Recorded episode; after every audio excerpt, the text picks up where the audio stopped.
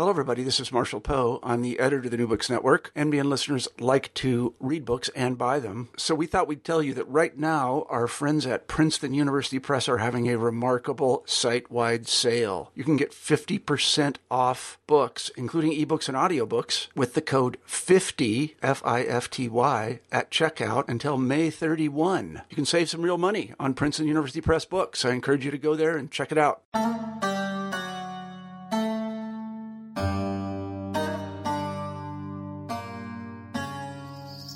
Hello and welcome to a new episode in New Books in Islamic Studies. I'm your host, Sher Ali Tareen. For each new episode, we choose an important new book in the broader field of Islamic studies and we chat with its author.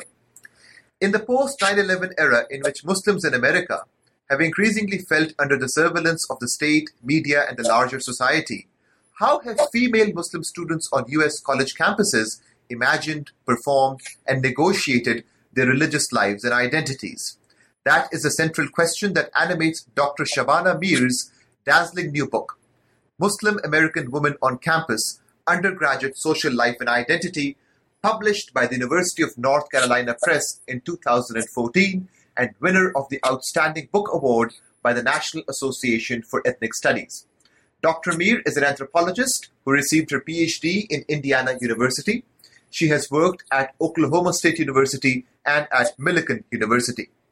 In her book, Dr. Mir engages in a number of interlocking themes, such as the varied and at times competing understandings of Islam among female Muslim undergraduates, the haunting legacy of Orientalist discourse and practice on U.S. college campuses, questions of religious authority among Muslim students on campus, and contradictions of pluralism in U.S. higher education. Through a theoretically sophisticated and compelling ethnographic study focused on the college experience of female Muslim undergraduates at George Washington University and Georgetown University in Washington, D.C., Dr. Mir brings into view the hopes, tensions, and aspirations that mark the intersection of their religious and academic and social lives on campus. Some of the specific issues analyzed in this book include female Muslim American understandings of and attitudes towards alcohol culture on campus, clothing and the hijab, and questions of gender and sexual relations. Dr. Mir's incredibly nuanced study shows both the diversity and the complexity of the undergraduate experience for Muslim American students. This truly multidisciplinary book will be of much interest to not only scholars of Islam, American religion, gender, and anthropology, but also to anyone interested and invested in U.S. higher education. Here now is my conversation with Dr. Shabana Mir. Hello, Shabana. How are you? I'm good, thank you. How are you, Sher Ali? Very good. Thank you so much for your time, Shabana. I, as I just mentioned in the introduction uh, to this book, uh, really a delight to read uh, a fantastic book on a very important subject. And I particularly enjoyed the way uh, in which this book speaks to multiple audiences and fields, including Islamic studies, American studies, uh, U.S. higher education, the questions of anthropology, and, and it really brings together all these different concerns and fields in a very seamless fashion. Uh, so, a very important and, and very finely written book. Uh, b- before we get to the uh, specifics of the book, we have a tradition on new books in Islamic studies that we begin with asking our authors of their journeys in Islamic studies, their academic background and journey, and how you became interested in the field uh, and how you came to write this particular book. Yeah, um, I think one of the, the, the first place that I should start from is that unlike many of my Desi American friends, I'm a true immigrant. I was born in London, but my parents were one of those Pakistanis who decided not to stay in the West. Um, my family, while in London, had encounters with overt racism, and my mother was kind of anxious about the fact that as children we just couldn't seem to properly recite the Quran. So I was six years old when we returned to Pakistan, and then I came to the U.S. as a graduate student to study education policy studies. And then, much to my surprise, I ended up remaining here and becoming a citizen. And so, because really because um, of my own experiences, I'm fascinated with immigration and how it shapes uh, individual and collective immigrant identities, but also how it shapes both both uh, host and home cultures. But at the same time, you know that immigration is also very much a religionizing phenomenon. I knew relatives who were very moderately religious or very liberal, became very religious after immigrating to uh, the United States or to Britain, uh, especially when their children reached puberty. So religion and immigration intersect um, very much. Um, as for myself, I describe myself as an anthropologist of religion, education, and gender.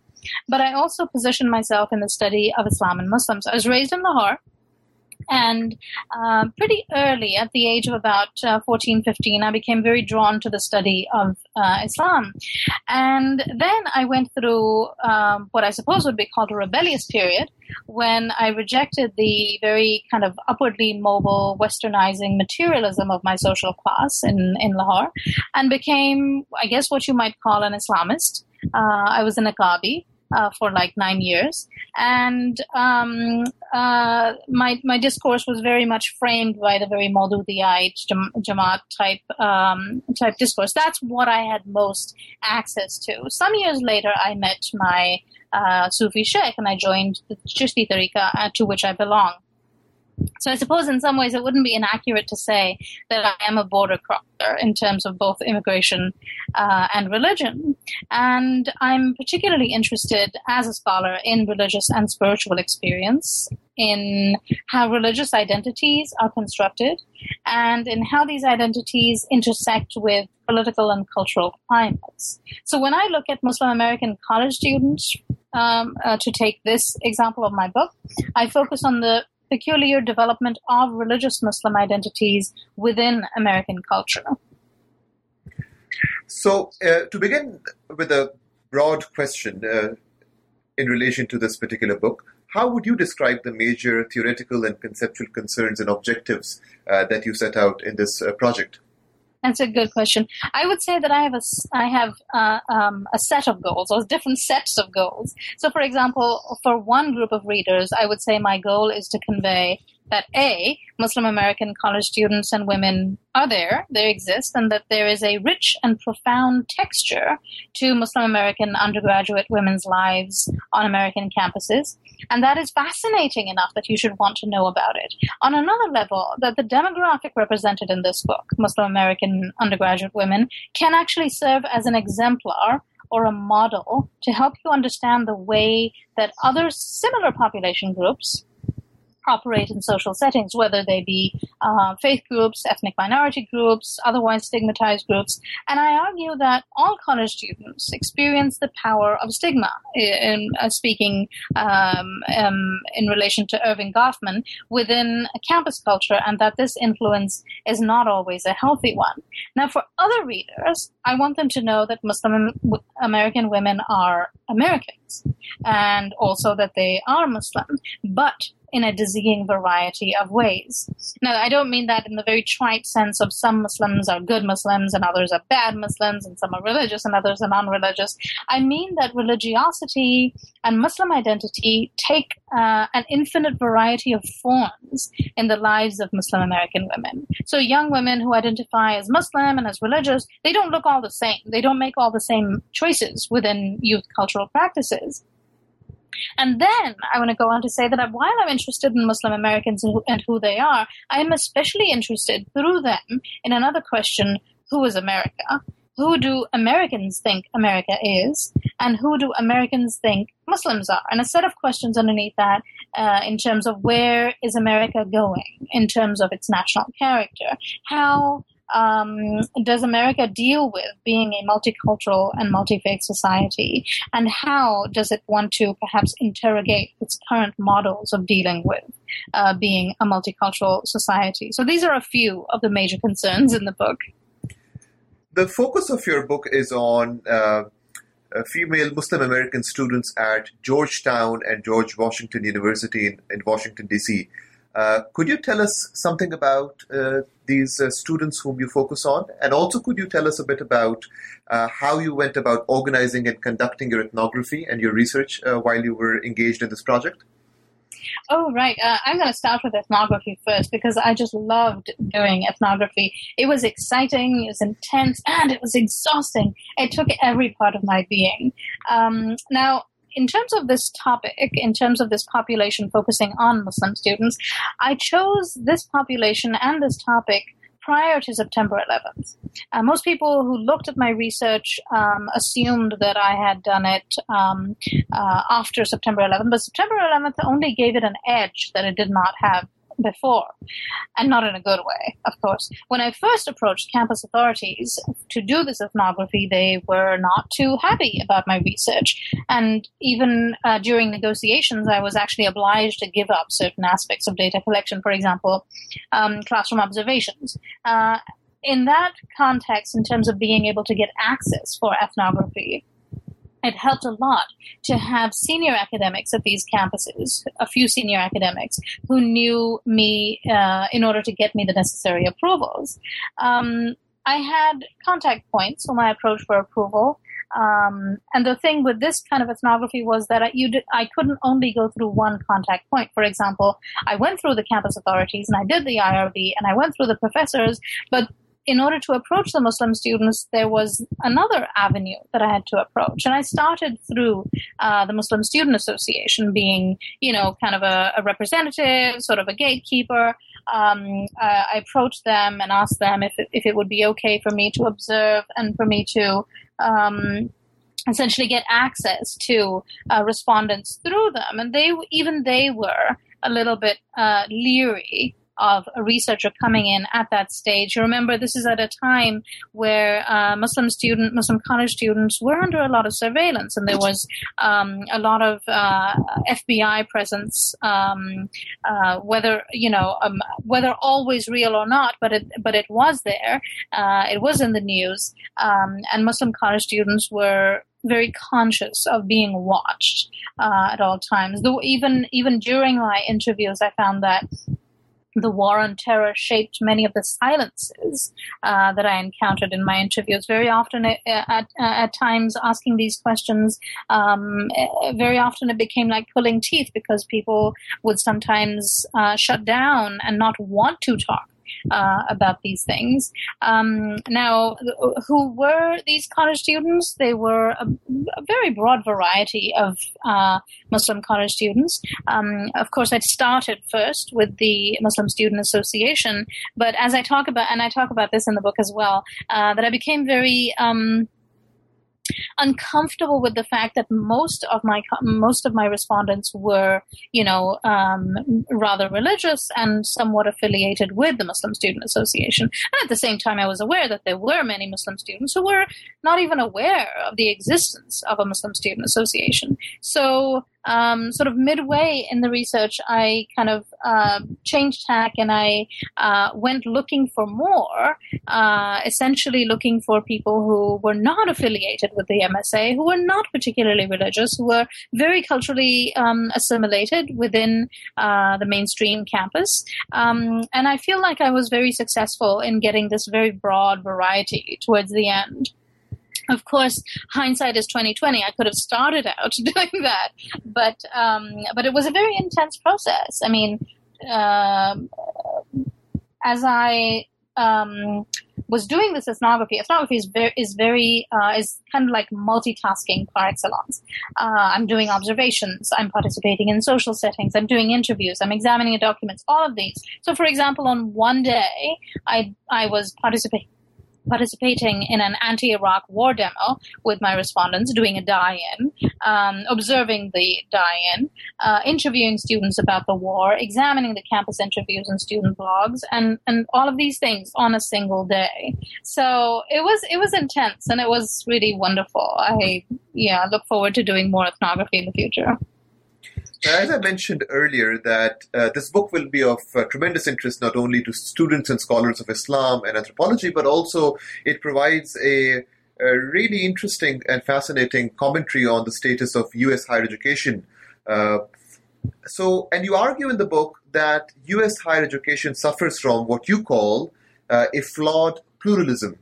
I was very intrigued by this uh, description, uh, and I was wondering if you could say more about what you mean by uh, this flawed pluralism that uh, you say U.S. higher education suffers from?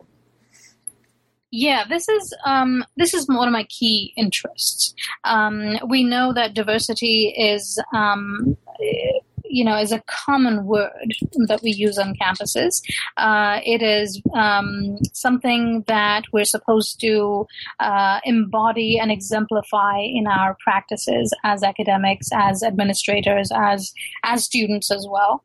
Um, but at the but at the same time, I find fault with the shallowness uh, and with the lack of substantiveness I suppose, uh, in this diversity policy. Let's take the example of alcohol policy, for example. Now, universities we know um, uh, how much damage alcohol culture does. Uh, so universities do a lot of theater around alcohol and safety, run alcohol education programs. Yet at the same time, many of them accept funds from beer manufacturers for such programs. So these interests remain embedded uh, on campuses. So there are inconsistencies and gaps in campus policy. Let me take another example from a private university. Uh, Georgetown is a religious institution, actually has a set of apartments set aside as Muslim Housing, which I feel is a very, very positive thing. Um, and the idea is to facilitate uh, a Muslim lifestyle in these apartments. But for, for many Muslim students, they're a sort of haven away from the rather self-conscious hedonism of student culture. And I really focus on that in my book as well, the hedonism um, of student culture. Now, in dorms, the matter of opposite sex overnight guests is a very gray area, and gray areas are common also in alcohol policy. Though Georgetown University does not permit um, cohabitation in undergraduate housing, these policies on overnight guests tend to be something that's really on paper. And I heard the same thing at a meeting of RAs at Oklahoma State, for example. You know, things like just shut the door and keep it down, okay? So the rule is something that is there, but it's not enforced. Now, if you are a religious Muslim woman and your roomie's having sex with her boyfriend in the room, this is pretty problematic stuff. Your reputation is at risk as well. So in the book, I mentioned Amira, my, one of my respondents, Pakistani American sophomore, whose very protective father discovered that her freshman roommate had a boyfriend, and he became very upset about her, you know, living on campus in in this um, room with this girl who had a boyfriend. Would the boyfriend be coming and going? Would the, would his daughter be at risk? And this uh, this kind of stuff. So he demanded that she um, ban the boyfriend from the room entirely, or just go get a different room. So ultimately, when she became a sophomore, uh, Amira chose to live in the Muslim housing apartments. And here, uh, she thought it would be, again, a safe haven because the rules prohibited a man and a woman being alone together at any time. Except she did not foresee that two of her roommates in Muslim housing, one Muslim and one non Muslim, both had boyfriends. Her non Muslim roommate complained, Yeah, I'm not able to spend enough time with my boyfriend during the week. Can, you, can my roommates please just look the other way and he can stay over? Uh, and the other two agreed, but Amira refused her apartments essentially apartment mates essentially turned against her. So here what you found what I found is that the youth cultural norms invaded and occupied this supposedly safe space of Muslim housing when the roommate demanded that the rules be bent for you know this this uh, uh, this uh, white non-Muslim young woman's normal sexual expectations. So the pervasive sexual culture really seamlessly integrates itself into this limited space that's allotted by the university to uh, religious Muslims. And uh, Amira then found that under her father's surveillance, she was cornered by Muslim by by Muslim and non-Muslim roommates, with, even within this Muslim housing uh, apartment. So there are problems with the way university policy engages with student culture. Student culture becomes what um, Bradley Levinson calls policy as practice. So, in, in other words, the way people live and treat each other is de facto policy. And this is particularly so in the case of shallow and ineffective tokenistic university policies. So, to put it you know, more briefly, I find that diversity in higher education is a lot of theater and not enough substance. I wouldn't say that it is no substance. I would say that it is not enough substance. So consequently, pluralism on campus is flawed. And there are uh, some well-intentioned individuals working in the system, um, but uh, the system doesn't allow for them to be particularly effective. On the one hand, students are slotted into particular identity groups due to the academic and administrative structures of higher education, but with not enough interrogation of these structures. How how how far do these academic these identity uh, slottings work? How far do they not work? What do they mean to people? What do they not mean to people? And uh, uh while minority students are offered things like affirmative action quotas, funding for student organizations, marginalized voices are insufficiently present in these kinds of policy decisions. So the dominant majority remains the backdrop and the audience of diversity related policy. And I actually talk about this in a new article that I'm writing right now that is about um, a cultural commodification uh, in terms of um, South Asian students' uh, cultural performances and how uh, m- dominant majority students remain the audience of this diversity work.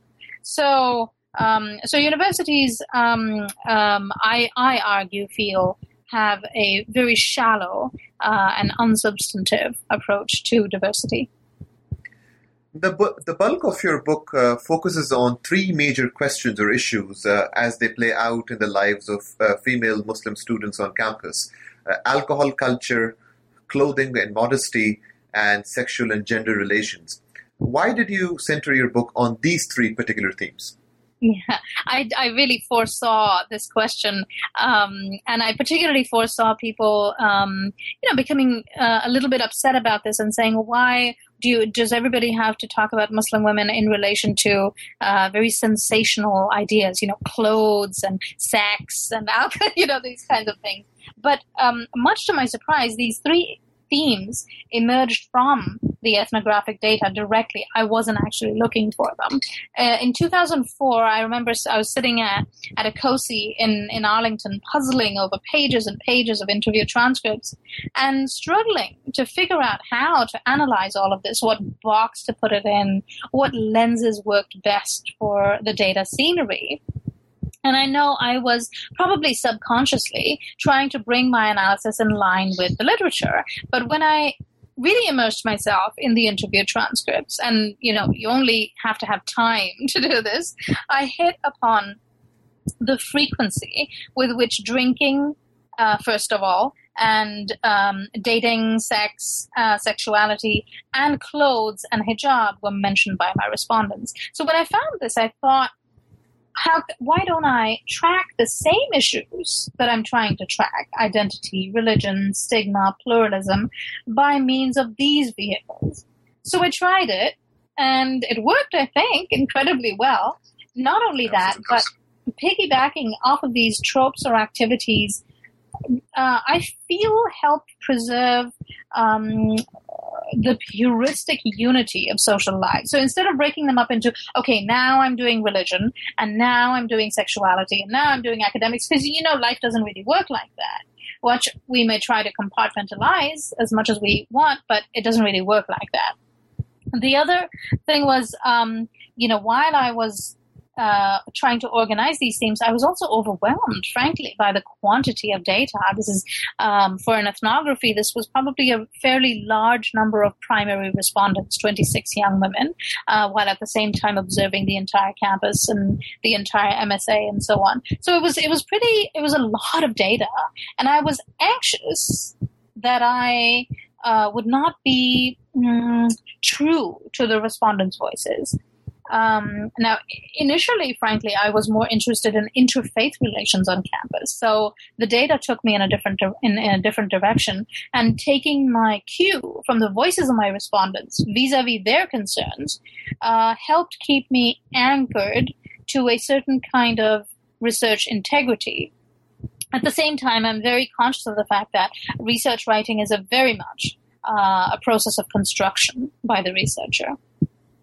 Okay, so let us take these uh, three issues uh, one by one, uh, beginning with alcohol culture. And uh, your chapter on alcohol culture is incredibly nuanced and really multi layered. And you show in this chapter that uh, there is no one way, there is no singular way in which uh, female Muslim students navigate alcohol culture on campus, uh, but right. you, but you nonetheless identify certain major paradigms or certain major ways in which this negotiation uh, takes place. Uh, so I was wondering if you could describe some of these uh, paradigms, some of these ways in which alcohol culture is negotiated by female American Muslim students, and also the larger question of what is at stake for a female Muslim undergraduate's relationship to the broader uh, alcohol culture in terms of how it is imagined, presented, and contended by uh, by people on campus and off campus.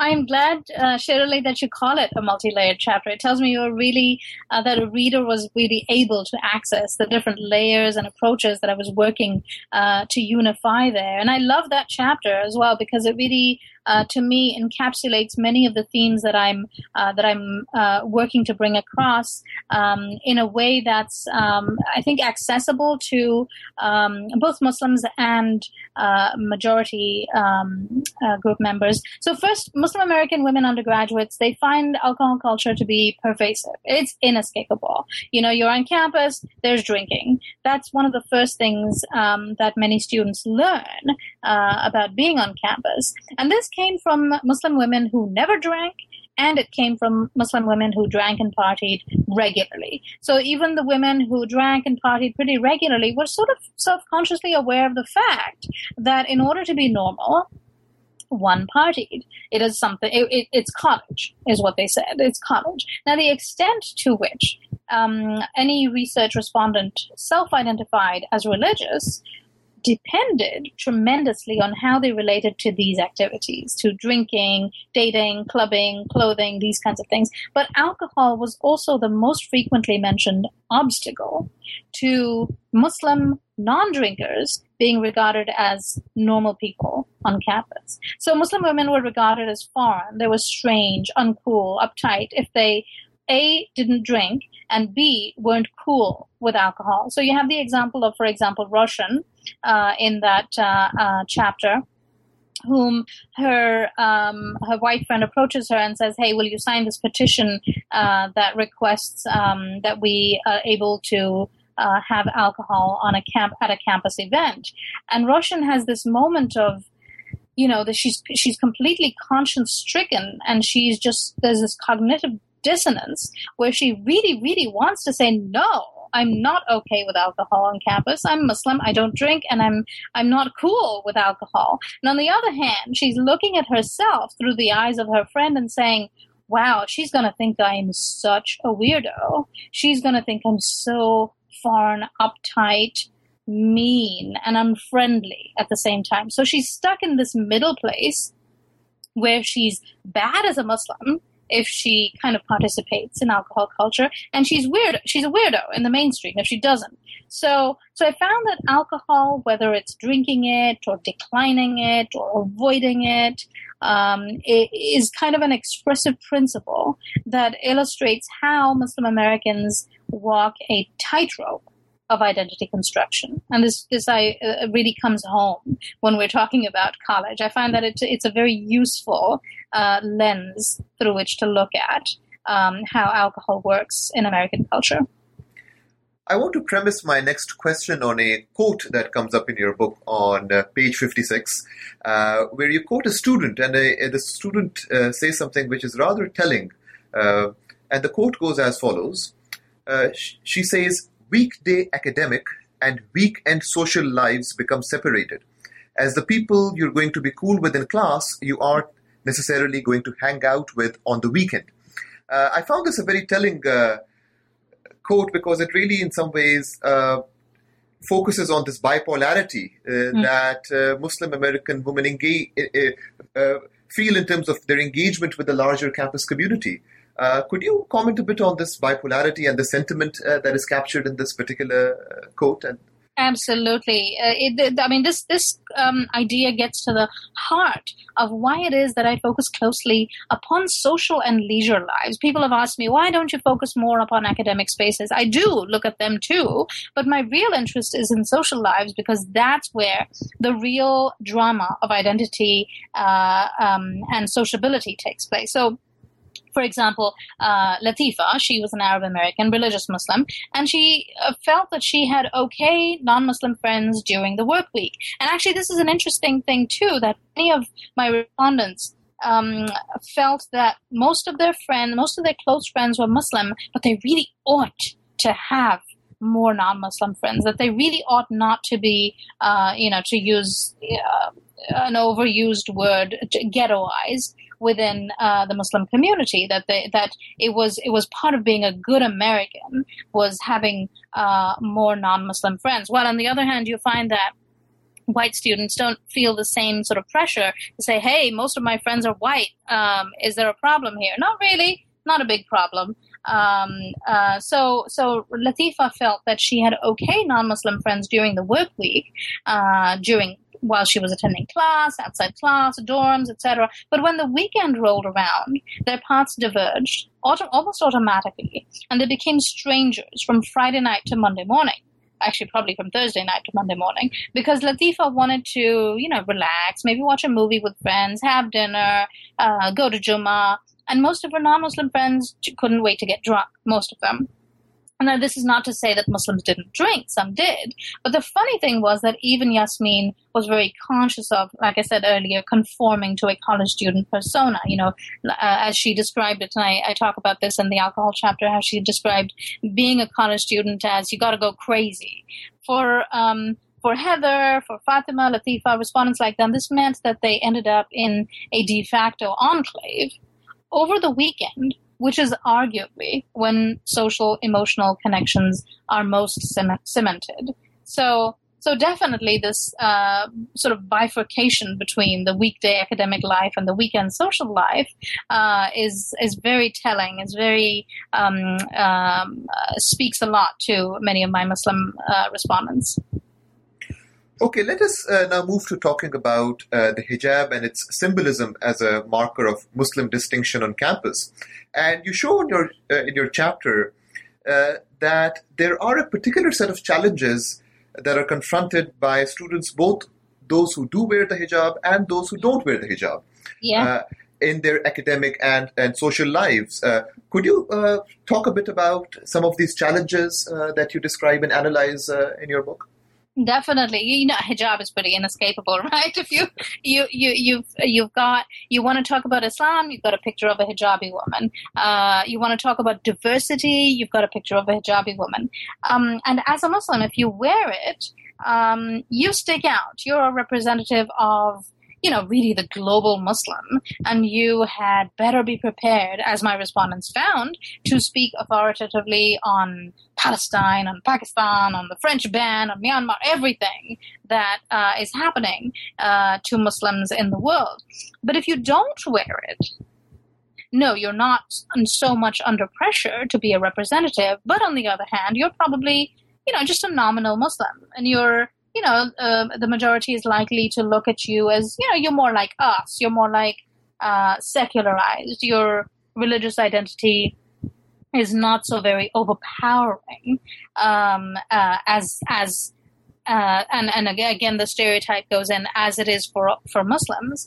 Um, so um, so a non-hijab wearer is seen as you know kind of less representatives of Muslims, but on the bright side, she can also speak more convincingly of Muslims. So as a representative, she is more effective, but she doesn't appear to be a representative because she's seen as more secular. She's less religious. She's seen as more less faithful. She's more external to the Muslim collective. Um, again, whatever happens in the world that involves Muslims, hijab wearers are instantly at risk of physical and verbal attacks. This is, you know, kind of becoming very timeless now.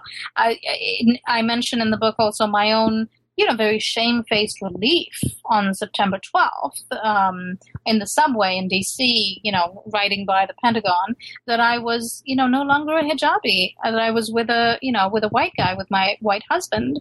Um, and it really brings out the foreignness, the alienness that Islam still seems to embody for many Americans. To this day, you know, academics uh, some academics who are familiar with my work will actually introduce me after you know talking about my work and getting to know me and so on. After that, will introduce me as a scholar. Oh, she studies Muslim Middle Eastern students. This is you know um, the foreignness of Islam uh, is uh, you know you know it's hard work uh, to work against it. And hijab serves as that handy shorthand of difference and diversity. So, so if you've got a self-consciously multicultural college and it's got um, brochures, you'll have a bunch of blonde students, you'll have a black student, an Asian, a hijabi, and you know the job of uh, promoting college diversity is done. Okay, let us uh, move to the third uh, theme of your book, which is gender and uh, sexual relations on campus. And uh, in, in your discussion on this particular theme, uh, you argue that uh, female Muslim students on campus constantly navigate the space and negotiate the tension between what you call normalcy and difference. So, can you explain a bit uh, what you mean by the categories of normal and different and how they connect with your larger argument as part of this discussion on gender and sexual relations on campus?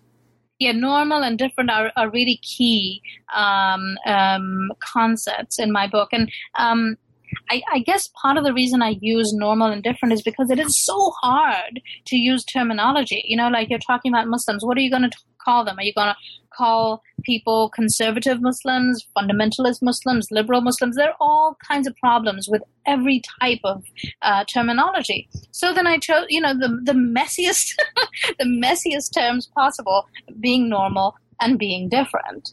Um, but I bring them out through uh, this uh, ethnographic data.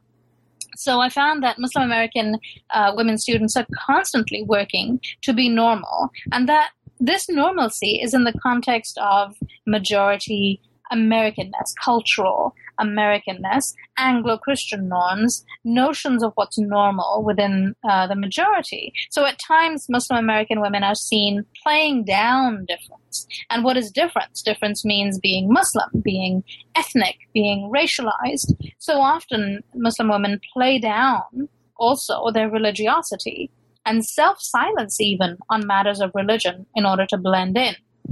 So, as an example, uh, now you, you talked about uh, gender and sexual dynamics. Uh, for example, women who believed uh, that um, uh, who practiced premarital chastity, they didn't usually come right out and tell their friends, "Hey, I don't have a boyfriend. I do not intend to have one the way you would, or or anything so strong as that." So Myra, my Pakistani uh, American sophomore, just veiled the fact that she had no love life uh, by not leaking pertinent details. So she said, so remember she said, I'm not going to explain all these details to people, as in to non-Muslim people. I'll just be like, yep, never had a boyfriend.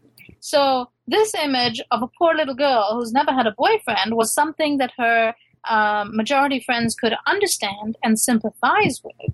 But by say also by saying so little, she preserved this appearance of being normal. The hint is, I could have a real boyfriend. Uh, instead of saying I would choose not to. And at the same time, it preserved her from um, uh, this attempt to approximate cultural uh, cultural assimilation. So many Muslim women played down their difference from the majority, but I was interested to find that Muslim Americans also, and particularly in this matter of gender and sexuality, also often played up being different in American society. When it came to drinking, for example, many played it down. Many would say, "Yeah, I'll just have an orange juice," would not make a big statement about about alcohol and in in terms of clothing, many of them also worked to uh, be more normal. But when it came to gender and sexuality, uh uh no. Here there was more of a um, um, a, a playing up of being different from the majority. So the idea is, okay, you expect me uh, to embody a Muslim stereotype. Here you go. Here's a Muslim stereotype. Unless I embody the stereotype, you wouldn't recognize me. You've got to stand up and be counted as a member of your population group. And if you're not recognized, you're not going to be counted. um, and you've on campus you've got a sort of a a competitive marketplace of ideas, right? And you have any number of causes, organizations, ideas, interests floating around.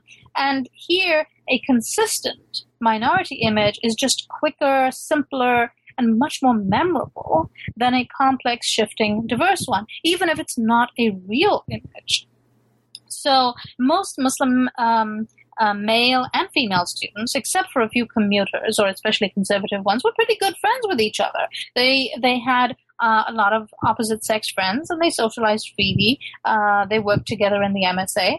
But uh, my uh, Somali American uh, respondent Intisar, for example, noticed that uh, when an official Muslim Student Association event was being put on, and especially a more religious one, a lecture or some such, frequently the men adopted this distant, remote attitude, avoiding the women, acting like they weren't there, as if they were extremely conservative, and as if they lived very sex segregated lives, even though they're in their private lives they were good friends with these young women. So part of this of course is fitting the identity categories for that imagined Muslim that's omnipresent in the media in popular culture.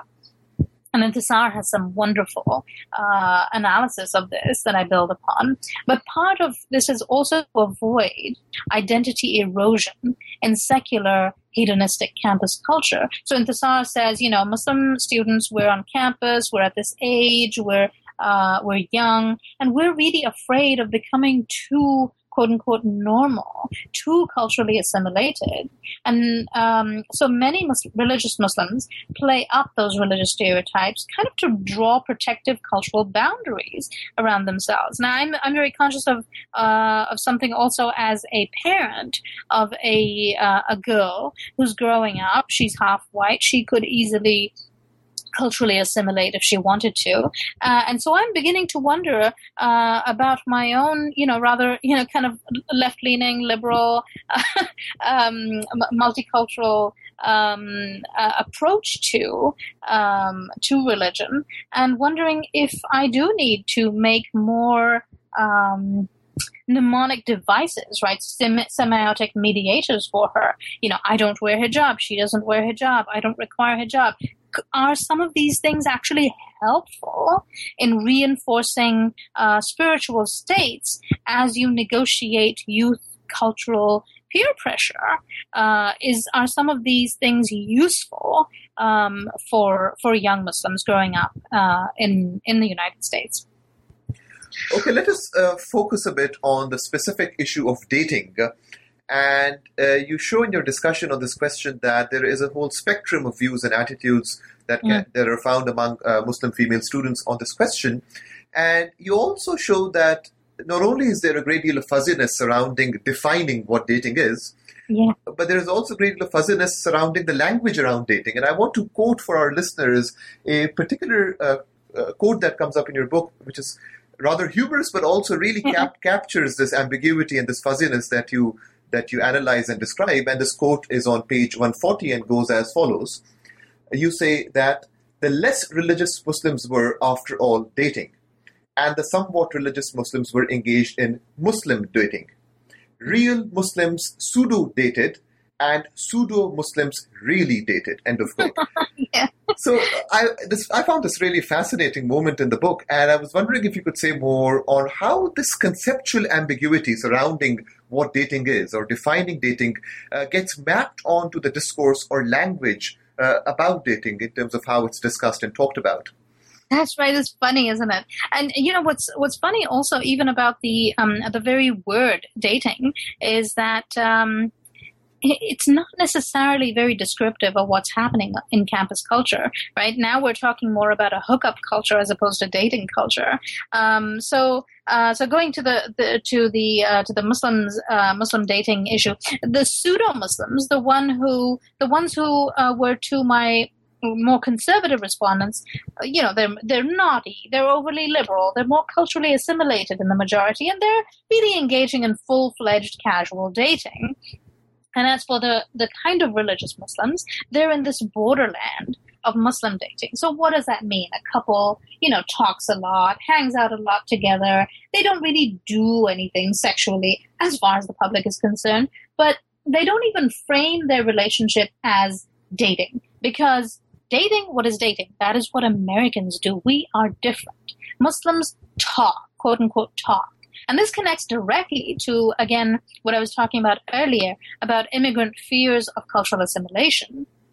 So even uh, Neelam, who was a very liberal uh, Bangladeshi American respondent, she said, in my community, people talk about couples who are dating as, oh, they're talking. So talking serves as the cover story for what is at the very least, serious flirtation, and usually much more, and maybe, maybe will result in marriage, right? Describing it as talking instead of dating actually may protect it from high pressure to get married. But for religious Muslims like Heather, uh, who talked about the pseudo pseudo dating thing, she um, for for them, marriage really is uh, the unspoken goal. But of course, it may not happen. And so, to people like Heather, this Muslim dating thing, this talking thing, it's risky business. It puts a young woman's reputation at risk because, as Heather said, something might happen. For instance, she might lose her reputation. They might end up having sex. She loses her virginity, so her future prospects are affected, and so on and so forth. So for young Muslim American women, the stakes are high, and the grapevine, the Muslim American grapevine, is is a pretty active one. They know that college is probably an opportune time to find a mate, um, but how are they supposed to? When talking or pseudo dating is sort of naughty and dating is beyond the pale. Well, the conservative answer from some of my more conservative Muslim respondents was, well, you sit and wait. Some nice boy will have his parents contact yours, but you know, Fatima, you know, who was um, um, um, less conservative, said, "Well, this, this, doesn't happen for everyone." And my convert respondent said, "Hey, we don't even have the necessary networks for this to happen easily. We, our parents aren't going to be fielding, uh, you know, suitors uh, um, and and requests to uh, for your daughter's hand. That's not going to happen for us." So the theory I say, the theory around Muslim American courtship is in a very underdeveloped state. Also, think of Muslim American dating as courtship as falling on a continuum. And I, have talked about this continuum on, I think, each of uh, these chapters. I talk about um, the, um, for example, um, in relation to modesty, in relation to clothing, uh, and in terms of sexuality, for example, you have got the very conservative Muslim Americans on the one end who have a bare minimum of contact with the opposite sex, and then you've got your you know middle to upper class conservative Muslim Americans who are you know relatively gen- moderate on gendered behavior if it is so that it doesn't adversely affect socioeconomic activities and so on. then you've got hijab um, uh, and, and modest clothing, which actually symbolize a highly mobile form of chastity and enable uh, Muslim women's full kind of socioeconomic uh, participation. And then you have um, um, falling at various places on this continuum arranged marriage, which you know works to prevent premarital sex as well as ensuring endogamy and the integrity of the uh, extended family. Now, as for very religiously liberal Muslim Americans, you know, they can be relatively indistinguishable in their sexual behavior from most of, you know, their majority uh, compatriots. So there is a range again and a continuum of Muslim liberal sexuality. So developing any Muslim American position on this uh, sexual continuum is a complex matter. Um, and this means at the same time that to socialize with the opposite sex and how publicly is a very tricky question for Muslim American youth. It is much more tricky, of course, for Muslim American women. You could overdo it. You would be called slutty. Uh, you might not ever get married within the community. You could, um, on the other hand, you could be such a good girl that the guys think you're uptight, you're too religious to marry, uh, and you never end up um, establishing a relationship with anybody enough to get married. So, so they're puzzling over just how normal American can I be, how Muslim and different should I be, and when. And this this keeps shifting depending on where you are. Are you at Jummah? Are you at the club? Are you at um, you know, at a party, where are you and what sorts of behaviors are okay and to what extent? And, and many of them end up, um, you know, uh, erring in various ways and paying for uh, those mistakes. I remember um, one young woman said to me, uh, "These um, these women are um, they they live." Um, American lives and they pay in Pakistani consequences. Right? So she was talking about Pakistani Americans. She said they live American lives and they pay Pakistani consequences. So those, so for many of them, this is the problem that they're still in that in between space between normal and different. Uh, Shabana, as the time for our uh, conversation is uh, uh approaching its uh, end, I was wondering if you could share with our listeners what are you working on uh, these days and what are some of the uh, future projects that we can expect to read and, and learn from you uh, in the coming uh, days, months, and years. Oh, absolutely. Um, well, this ethnographic data is hard to let go of. It's very rich, and I probably still have another book or two in it. But as you know, data is you know somewhat perishable, and it's I think it's time to move on to um, to other things. But before I do that, I'm working on writing up um, two pieces, a chat, cha- uh, two or three pieces, a chapter, maybe two articles about what I referred to earlier, the cultural commodification of ethnic culture among second generation immigrant youth on campus, uh, but also about the stigma associated with women dancing in public among some some Muslims. So, so to put it baldly, I guess one focuses on culture and the other on religiosity. And I'd like to follow that cultural um, trail a little further in further research and further data collection. But I'd also like to pick up some recent research I've done on higher education in Pakistan. I've been uh, researching neoliberal reforms in higher education, uh, as well as the real life kind of impact of top down change on the lives and work of Pakistani women faculty. I've already done a pilot study on this, and I've worked the data into a couple of conference papers, but I'm really hoping uh, to focus more closely on this very soon. Muslim American Woman on Campus Undergraduate Social Life and Identity by Shabana Mir, published by the University of North Carolina in Chapel Hill, North Carolina in 2014 and winner of the Outstanding Book Award, National Association for Ethnic Studies. Uh, Shabana, thank you so much for your time, for this conversation, uh, for your detailed and thought provoking uh, answers. And I really enjoyed this conversation as much as I enjoyed reading your book and learning from it. And I'm sure our listeners will also agree uh, that this was a, a really profitable uh, conversation. Uh, so thank you so much for your time. Thank you, Sher Ali. I really enjoyed being here, and you um, asked such wonderful questions. It really helped me also think more uh, about the book. Thank you very much. So this was my conversation with Dr. Shabana Mir about her important new book, Muslim American Woman on Campus, Undergraduate Social Life and Identity, published by the University of North Carolina Press in 2014. Thank you very much for listening and please join us next time for another episode of New Books in Islamic Studies. Until then, this is your host, Sher Ali Tareen, signing off. Thank you, take care, and stay well.